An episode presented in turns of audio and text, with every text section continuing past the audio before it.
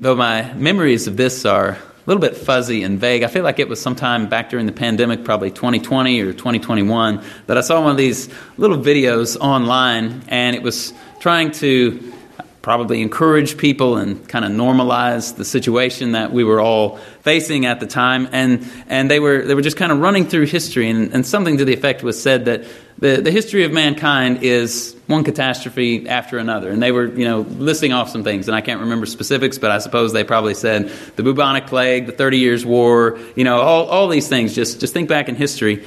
Uh, the history of mankind is one catastrophic event after another. And that's really life, isn't it, in a fallen world? And that's the life that we live. That's the life that ancient Israel and Judah were living when Isaiah prophesied these words that we're going to be considering this morning to them. These words were spoken in a time of, of trial, a time of difficulty, and they were pointing forward to the coming of Christ. And his coming would be in a time of difficulty, a time of trial, People would be walking in darkness even when Christ came. And likewise, fast forward 2,000 years to us. Our times are difficult. Maybe our problems are different from what theirs were, but pick your poison. We've all got our problems and our difficulties and our trials. And yet, there's hope in the midst of that. And so let's turn in our Bibles, if we would, to Isaiah chapter 9 and consider this wonderful prophecy of the coming of our Lord through the prophet Isaiah. And so Isaiah writes under the inspiration of the Holy Spirit, and he says this But there will be no more gloom for her who was in anguish in earlier times. He treated the land of Zebulun and the land of Naphtali with contempt, but later on he shall make it glorious by the way of the sea on the other side of the Jordan, Galilee of the Gentiles. The people who walk in darkness will see a great light. Those who live in a dark land, the light will shine on them. You shall multiply the nation, you shall increase their gladness. They will be glad in your presence, as with the gladness of harvest, as men rejoice when they divide the spoil. For you shall break the yoke of their burden and the staff on their shoulders, the rod of their oppressor as at the battle of Midian. For every boot of the booted warrior in the battle tumult and cloak rolled in blood will be for burning, fuel for the fire.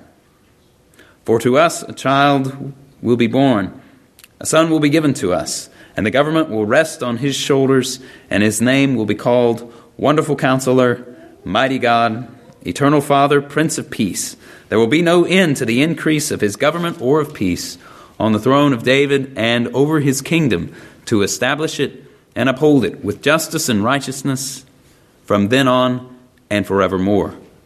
The zeal of the Lord of hosts will accomplish this. Now, last week, when we were looking to the prophecy in Isaiah chapter 7, we saw how, in the midst of this great military threat that the nation of Judah was facing, how the Lord promised deliverance to the wicked king Ahaz, and how he had given the sign of that deliverance that the virgin would conceive and would bear a son whose name would be Emmanuel. And of course, that prophecy finds its fulfillment in the birth of our Lord Jesus Christ. And this morning, as we look to Isaiah chapter 9, we find that here too, the Lord is giving a word of hope in a dark time, a word of hope which is ultimately fulfilled in the birth and coming and ministry of our Lord Jesus Christ. Now, Isaiah chapter 8, which separates the two chapters, separating these two prophecies of Christ, in that chapter, it was prophesied that the nation of Assyria would wreak havoc on the Arameans and on the northern kingdom of Israel. You find that in Isaiah chapter 8, verse 4.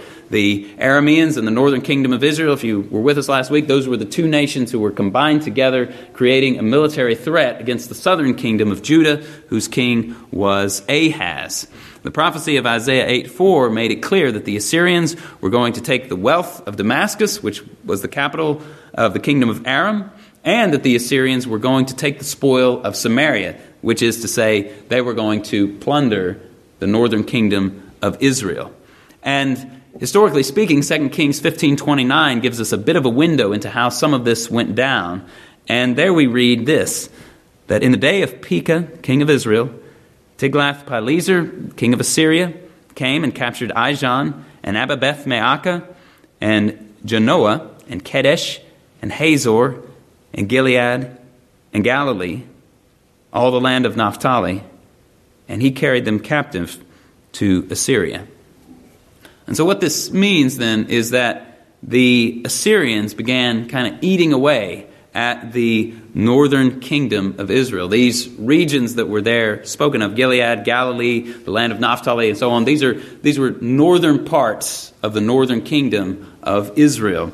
And in subjugating those regions, the Assyrians did what they characteristically did when they captured an area. That is to say, they carried off captives, and then they also uh, seemed to repopulate them with, with people from other areas. And so it seems that it is in this context of Assyria attacking the northern kingdom of Israel and carving off sections for themselves, taking off the population and bringing in others, that these words of Isaiah chapter 9 were spoken by Isaiah. As it appears from the context, the final verse of chapter 8, if you look up there, this context seems to be a context of distress and darkness and gloom of anguish. It's a context of hard times. But in that season of hard times, when hope seemed to be flickering and dying, there comes this prophecy of hope, this prophecy of light. Look there to, to verses 1 and 2. But there will be no more gloom for her who was in anguish. In earlier times, he treated the land of Zebulun and the land of Naphtali with contempt, but later on, he shall make it glorious by the way of the sea, on the other side of the Jordan, Galilee of the Gentiles. The people who walk in darkness will see a great light. Those who live in a dark land, the light will shine on them. Though in the days of Isaiah the prophet there was gloom and anguish in the land of Zebulun and in the land of Naphtali, nevertheless, Isaiah announces that this day is coming when there would be no more gloom for her who was in anguish. In Isaiah's day, the Lord had treated that land with contempt by allowing it to be captured by the Assyrians as a just recompense for the wickedness of the people. But by God's grace, that was not going to be the end of the story. Later on, he shall make it glorious. And, and I suspect that there may be an element of this uh, fact that the Assyrians would repopulate areas that they had conquered with other peoples, that that may factor into why this is spoken of as, as Galilee of the Gentiles. There may be some other historical reasons why this is spoken of, but, uh, but nevertheless, this is Galilee of the Gentiles that is spoken of here. And what could account for this great change in, in circumstances? It's there in verse 2. The people who walk in darkness will see a great light, and those who live in a dark land, the light will shine on them. And as the prophecy continues, verses 6 and 7 make clear that this light comes on account of the child who was to be born, this child who is our Lord Jesus Christ. And therefore, it should come as no surprise at all that we read these words in Matthew chapter 4, verses 12 and following, as Jesus begins his earthly ministry. This is what Matthew tells us. He says, Now when Jesus heard that John had been taken into custody, he withdrew into Galilee. And leaving Nazareth, he came and settled in Capernaum, which is by the sea, in the region of Zebulun and Naphtali. This was to fulfill what was spoken through Isaiah the prophet. The land of Zebulun and the land of Naphtali by the way of the sea, beyond the Jordan, Galilee of the Gentiles, the people who were sitting in darkness saw a great light and those who were sitting in the land of the shadow of death, the light has dawned. From that time, Jesus began to preach and say, Repent, for the kingdom of heaven is at hand. The people were walking in darkness, even in the time of the first century when Christ came. They were under the heel of Roman authority, but yet they saw a great light. The people who were walking in the spiritual darkness of their hearts on account of their sin and on account of the, the tyranny of Satan. And just to, to think for a moment about the tyranny of Satan, just think of all the demonic activity, explicit and overt demonic activity that we see going on in the Gospels when Jesus is ministering there in Galilee and in Jerusalem. There is all of these wicked and evil things going on, all of this darkness, and yet the light has come. They saw the light of the world. They saw Jesus. And then in verse 3, we see the, the blessings that would attend that coming of Christ. There is the multiplication of the nation, there's an increase in gladness, gladness as in the presence of the Lord, gladness that resembles the time of harvest and the time of plundering an enemy. And why would those blessings come? Well, it's because of what you find in verse 4 that the Lord would break the yoke of their burden, that He would break the rod of the oppressor, which was laid on their shoulders. And even in the language that is used there, Isaiah seems to be drawing on imagery from, from Israel's past. That language of the, the yoke of their burden and so on seems to, to point back to the slavery in Egypt.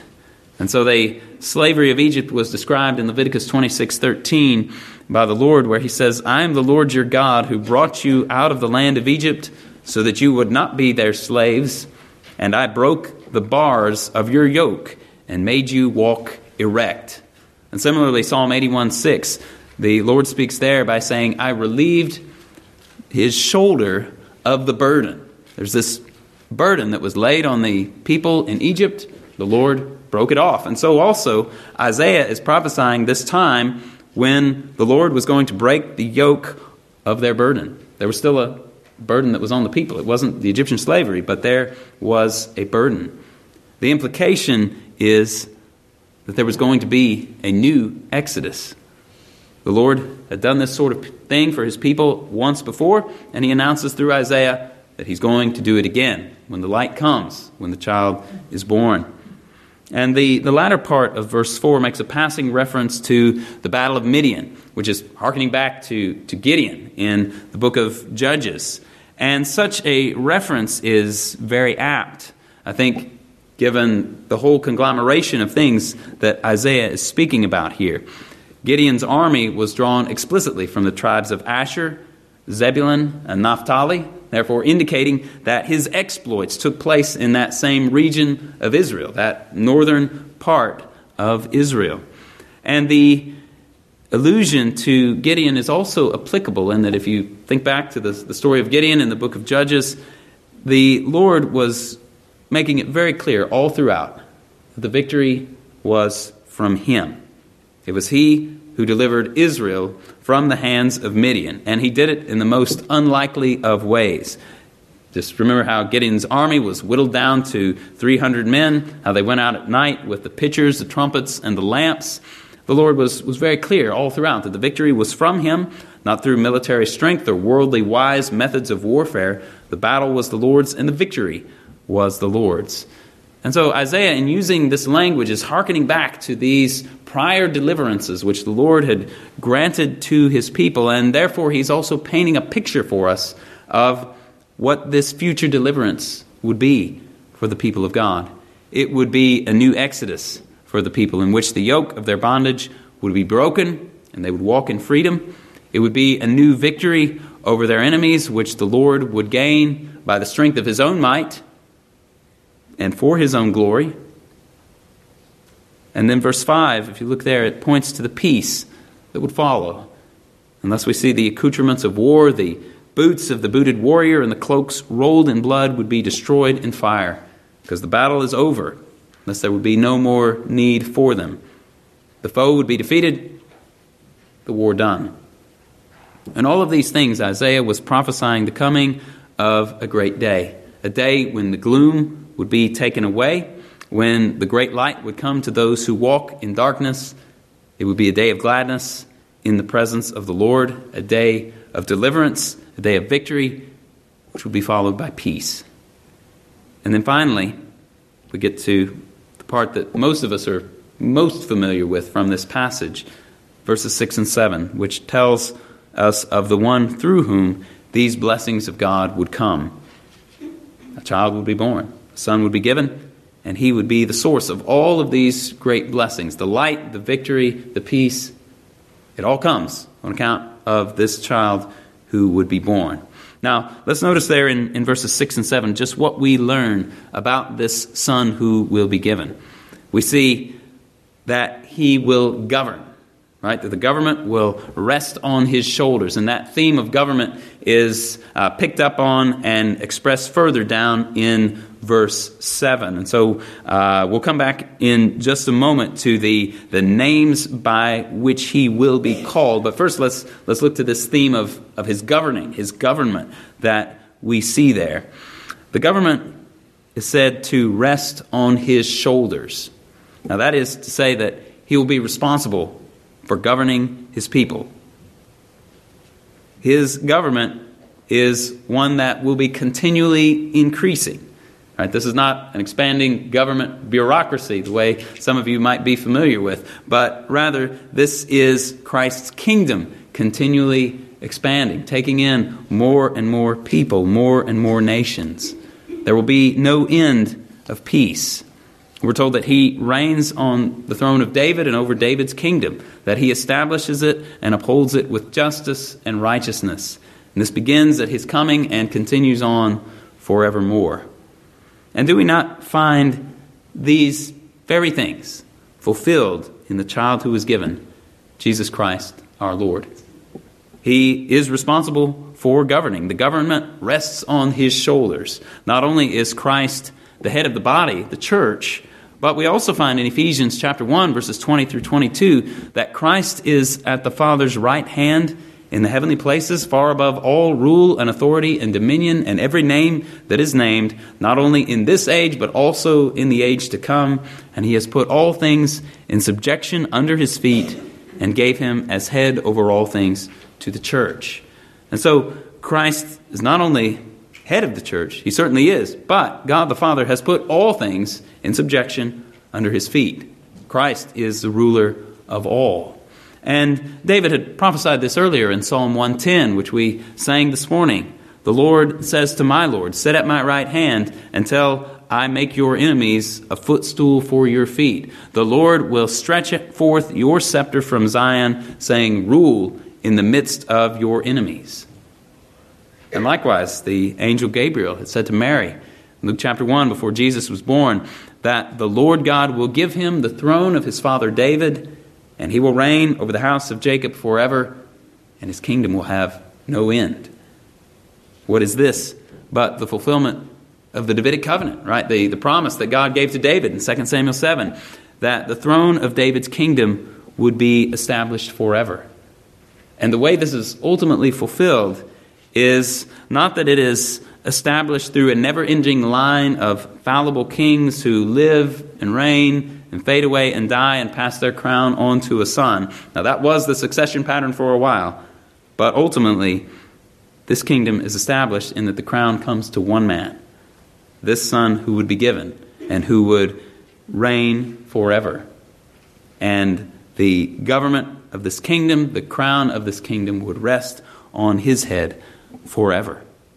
And as king, his government is one that is always expanding. Again, this is the taking in continually of new subjects to come under his authority. And if you think back to that prophecy in Daniel chapter 2 of that stone that is cut without hands that smashed into the, the feet of the statue and tumbled it over, we're told there that what that means is that the God of heaven will set up a kingdom which will never be destroyed and that kingdom will never be left for another people. It will crush and put an end to all these kingdoms, but it will itself endure forever. And likewise, if you think to Daniel chapter 7, Daniel told of how he saw one like a son of man who went up to the Ancient of Days and was given dominion and glory and a kingdom that all peoples and nations and men of every language might serve him. That his dominion is an everlasting dominion which will not pass away his kingdom is one which will not be destroyed. But with all of that said, we need to be mindful of what Jesus taught us about his kingdom. Right? We read these, these glorious things, and they are truly glorious and they are truly fulfilled, but we need to frame it in the way that Jesus explained it so that we are not mistaken in our expectations of it. He said to Pilate, His kingdom is not of this world. John 18 36. And he spoke to the Pharisees of the internal nature of the kingdom. In Luke 17 20 and 21, when he said, The kingdom of God is not coming with signs to be observed, nor will they say, Look, here it is, or there it is. For behold, the kingdom of God is in your midst. And that is to say that this kingdom is, is different than earthly kingdoms. It's a kingdom which is spiritual and internal, or as Paul put it in Romans 14 17, it consists of righteousness, peace, and joy in the Holy Spirit. It's a kingdom in which sin and Satan and death are defeated. Those who had served Satan and sin and had been slaves to fear and death are brought into the glorious freedom of the children of God and submit themselves to the Son of David. And as to the increase of his kingdom, Jesus himself gives us a hint in that parable of the mustard seed. He himself asked that question. He said, How shall we compare the kingdom of God? Or by what parable shall we present it? And he gave the answer himself by that parable of the mustard seed. He said that the kingdom of God was like a mustard seed. Now, the mustard seed was proverbial in the ancient world for its smallness. Jesus described it as smaller than all seeds that are upon the soil. But its smallness and its seeming insignificance notwithstanding, this grows and becomes larger than the other plants of the garden with branches large enough that the birds of the air can nest in it and under its shade. It grows up into a bush or a small tree. It was said that the mustard plant could grow to the heights of 10 or 12 feet and that its branches could be three to four inches thick. And apparently, one of the ancient Jewish rabbis said that he had a stalk of mustard seed in his field that, that he could climb up in it as men would climb into a fig tree. The correspondence that Jesus is making between the mustard seed and the kingdom of God is that they both start out small and seemingly insignificant, and then they go on to become the most significant, more significant than, than anything else. As it was with the mustard seed, so it is with the kingdom of God. The Son of God became incarnate, being conceived by the Holy Spirit and born of the Virgin Mary, born under very lowly beginnings in a stable. But yet, this was the child who was born to us. This was the Son given to us, whose government would have no end. The government will rest on his shoulders. Jesus began preaching in those backwater districts of Galilee, saying, The time is fulfilled and the kingdom of God is at hand. Repent and believe in the gospel. Sometimes his own family thought he had lost his mind. Sometimes his own brothers did not believe in him. He swam against the tide of the religious leaders of his day, betrayed by one of his own disciples, condemned by the ruling body of his people, and crucified on a Roman cross.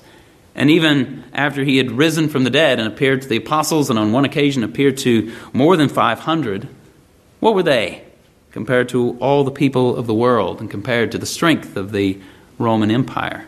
These were some unlikely sources for a kingdom that would begin and would outlast and would overcome all of the others. But it did. The kingdom of God started out small and seemingly insignificant. This kingdom was inaugurated during the earthly ministry of our Lord and was spread through the ministry of the, the apostles and the church. It didn't begin large, but it became a force with which to be reckoned. And this is how the Old Testament prophesied that it would be that there would be no end to the increase of his government. And we're told here in Isaiah 9, verse 7, that Christ upholds this kingdom with justice and righteousness. A stark contrast to many of the kingdoms of this world, who are too often marked by tyranny, corruption, deception, violence. Not so with Christ and his kingdom. He upholds it with justice and righteousness. His judgments are true and just, and though for a time it may appear that Christ's servants get the short end of the stick, as indeed we often do here in this world, being subject to persecution and the slander of the evil world, just hold tight for a time because this situation will not last. Our Lord Jesus will return and will judge the world with justice, and his enemies, as we have said and sung, will become a footstool for his feet. And when that happens, those wonderful words of Isaiah 25, 8 and 9 will be fulfilled, where we read this that he will swallow up death for all time, and the Lord God will wipe away tears from all faces, and he will remove the reproach of his people from all the earth, for the Lord has spoken. And it will be said in that day, Behold, this is our God for whom we have waited, that he might save us. This is the Lord for whom we have waited. Let us rejoice and be glad in his salvation. Such is the government which this Son will bring. Now, what of his names? His names are given to us there in verse 6. Depending on how you count them, you might find four or perhaps five designations there at the end of verse 6.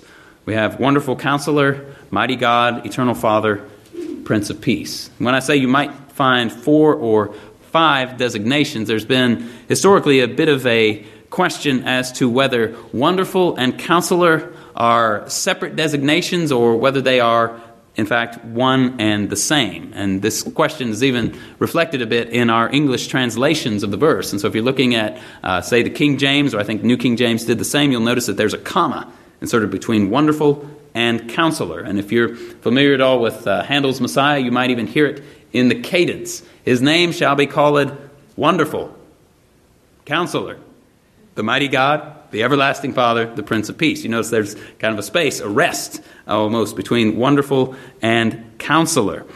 But on the other hand, our modern translations don't have a comma, indicating that at least the, uh, the more modern translators see this as a, as a compound designation, such that Christ is wonderful counselor. Now, surely, I think it is a small matter whichever, one, uh, whichever side toward which one may incline in this question. Surely, if Christ is a counselor at all, and he is, he is a wonderful counselor. And surely, if he is a wonderful counselor, then he is wonderful in every other way as well. Christ is wonderful counselor. And, and by this, we should think in terms of, of his teaching and his wisdom, which he passes on to us. Christ is our teacher who has revealed the Father to us. Just think of his words in John 15 15, where he says, No longer do I call you slaves, for the slave does not know what his master is doing. But I have called you friends, for all things that I have heard from my Father I have made known to you. So Christ is our, is our teacher, he's our preceptor, our counselor. And also, as wonderful counselor, Christ is our wisdom. So think of 1 Corinthians 1:30 where Paul says that he has become to us wisdom from God. Think likewise of Colossians 2:3 where we are told that in him are hidden all the treasures of wisdom and knowledge. And not only is Christ wonderful counselor, he is mighty God. The, this child was a son, right? If you, if you look there, this child would be born, a son would be given to us. And this Son would be mighty God. And in this, we, we see the great truth of the incarnation that he who was God became man for us. This is the literal fulfillment of what we saw last week in Isaiah 7:14 that the virgin would bear a son who would be called Emmanuel, God with us. This is exactly what we find in John chapter 1. So if you think of the beginning verses of John chapter 1, in the beginning was the word the Word was with God. The Word was God. He was with God in the beginning. And think down lower in the passage, John 1.14. The Word, He who was eternal God, the Word became flesh and dwelt among us. This child is mighty God. This child is also eternal Father. And this, of course, speaks not to his position as the Son of God within the Godhead, as within the Godhead, he is the eternal Son of God and not God the Father. But as John Gill rightly, I think, expressed it, he said, Christ is a father with respect to chosen men who were given to him as his children and offspring in the covenant, and who are regenerated by his Spirit and grace. And Christ is a father unto these everlasting. He will never die, and they shall never be left fatherless. He and they will ever continue in this relation. He, as such, supplies them with everlasting provisions, clothes them with everlasting raiment. He gives them an everlasting portion, promotes them to everlasting honor, saves them with everlasting salvation, bearing an everlasting love to them. And indeed, if we think back to uh, the words of Isaiah 8 18, the, if, you, if you look back uh, just, uh, just a few verses earlier there, um, Isaiah uh, says this Behold, I and the children whom the Lord has given me are for signs and wonders in Israel from the Lord of hosts who dwells on Mount Zion.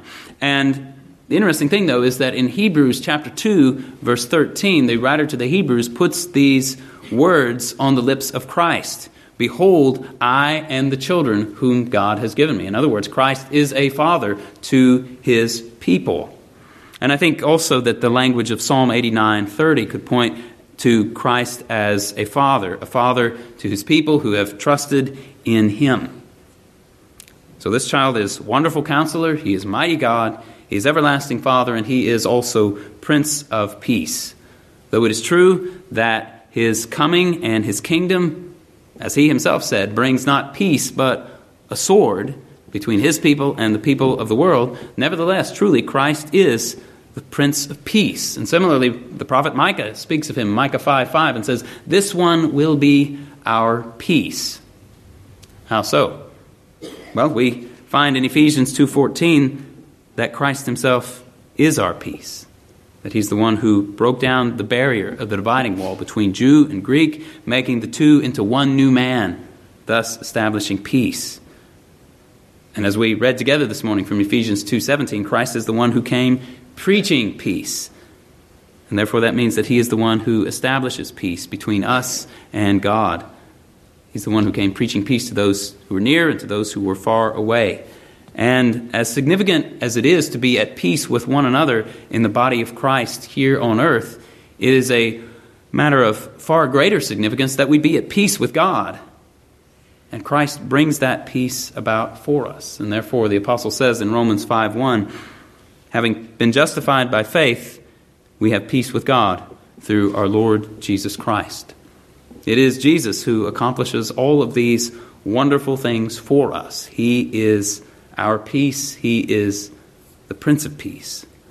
Now, we've seen in these seven verses of this prophecy, we've seen how Isaiah was foretelling some 700 years before the fact of this coming Messiah and who he would be in terms of, of what he would do, the, the victory, the light, the peace that he would bring, and also in terms of what his names are, that is to say, these designations which indicate his offices, the functions which he will fulfill for his people. Now, I'm sure that much more could be said concerning these seven verses in Isaiah than I have said this morning, and I'm sure that there is much here, more that could be mined for your edification and instruction than, than what I've done this morning. But in our last few minutes, allow me to try to bring these words home to you, wherever you may be. Now, there may be some of you here this morning who feel that you, like these of old, are living in a season of darkness and confusion and full of difficulty. Life is really like that sometimes. But I want you to understand that there is good news for you from Isaiah's prophecy here. Isaiah prophesied concerning people who would be walking in darkness. And he said that they would see the light. And the light that Isaiah prophesied has come. Jesus was born into the world to lighten the darkness.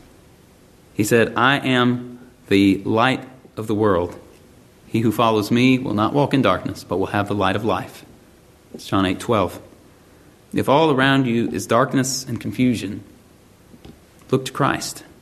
There's no guarantee the problems will go away, but Christ is the light, and He lightens the darkness so that you can see what you ought to do. He brings His people out of the darkness of sin and into the light of righteousness. Look to Christ, trust in Him.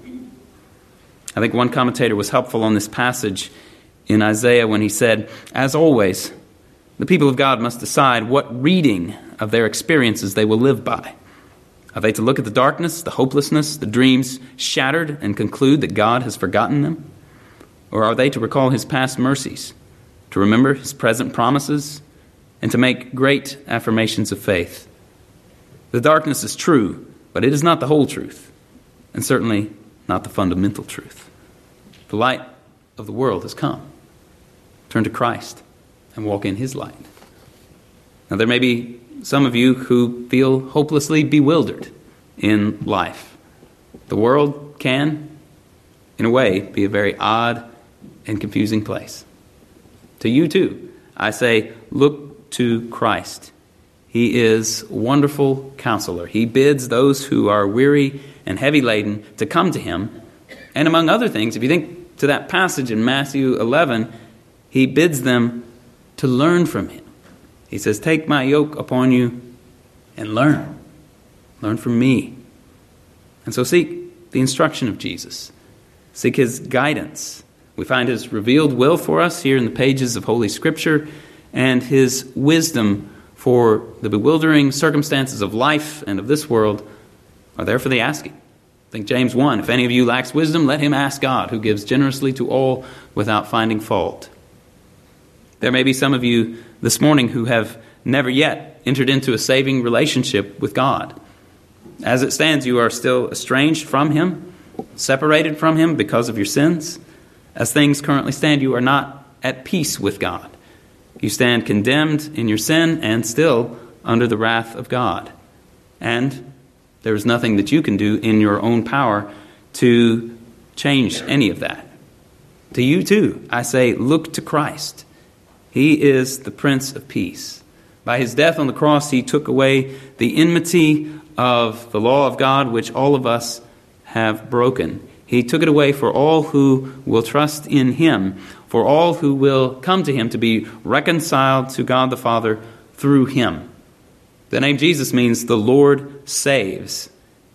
And he saved his people from their sins by dying on the cross and rising again from the grave three days later. And the call of the gospel is to repent, to turn away from your sins, and to believe in Him. Christ establishes peace with God for all who come to Him in faith.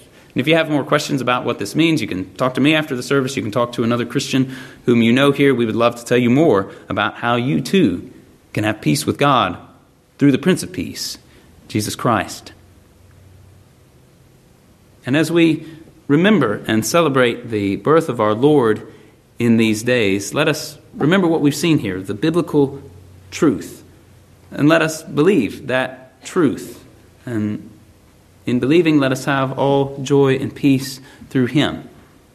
Remember that the gospel is really good news. The birth of this Son is also the birth of the one who is mighty God. And This is of paramount importance and permanent importance. There was one minister from olden times who so beautifully described Christ and his work for us. It's well worth hearing. He said, This blessed Savior is our light and our life, our salvation and felicity, our knowledge, our justification, our sanctification and redemption. This is our true Sun, bringing healing in his wings, whose rays spread health and happiness wherever they shine.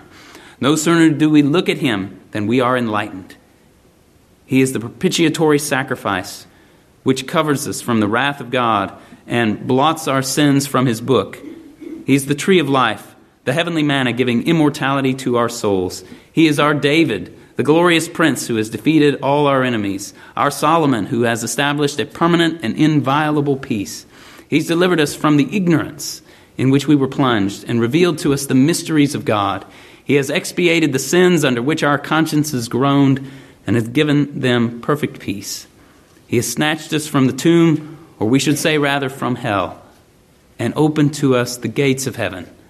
And instead of this frail and miserable existence that we derive from the first Adam, he has prepared for us another, full of glory and happiness, incorruptible and divine. Slaves of Satan, he has made children of God. That, my friends, is what our Lord Jesus Christ has done for us.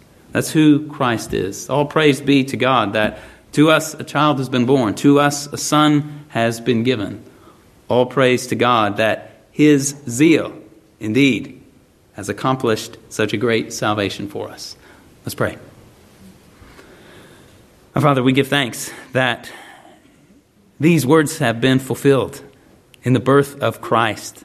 And though we live in the age between the ages, in which we live in the already but the not yet of the kingdom, when the kingdom has been established, but we wait for the final execution of all justice and righteousness in it, Father, we pray that we would live with patience, with faith, and with hope, that you would strengthen us, that you would build us up, that we would be ever joyful, knowing Christ and knowing what he has accomplished for us. We pray that we would submit to him and serve him and trust in him in all things. And we ask this in Jesus' name. Amen.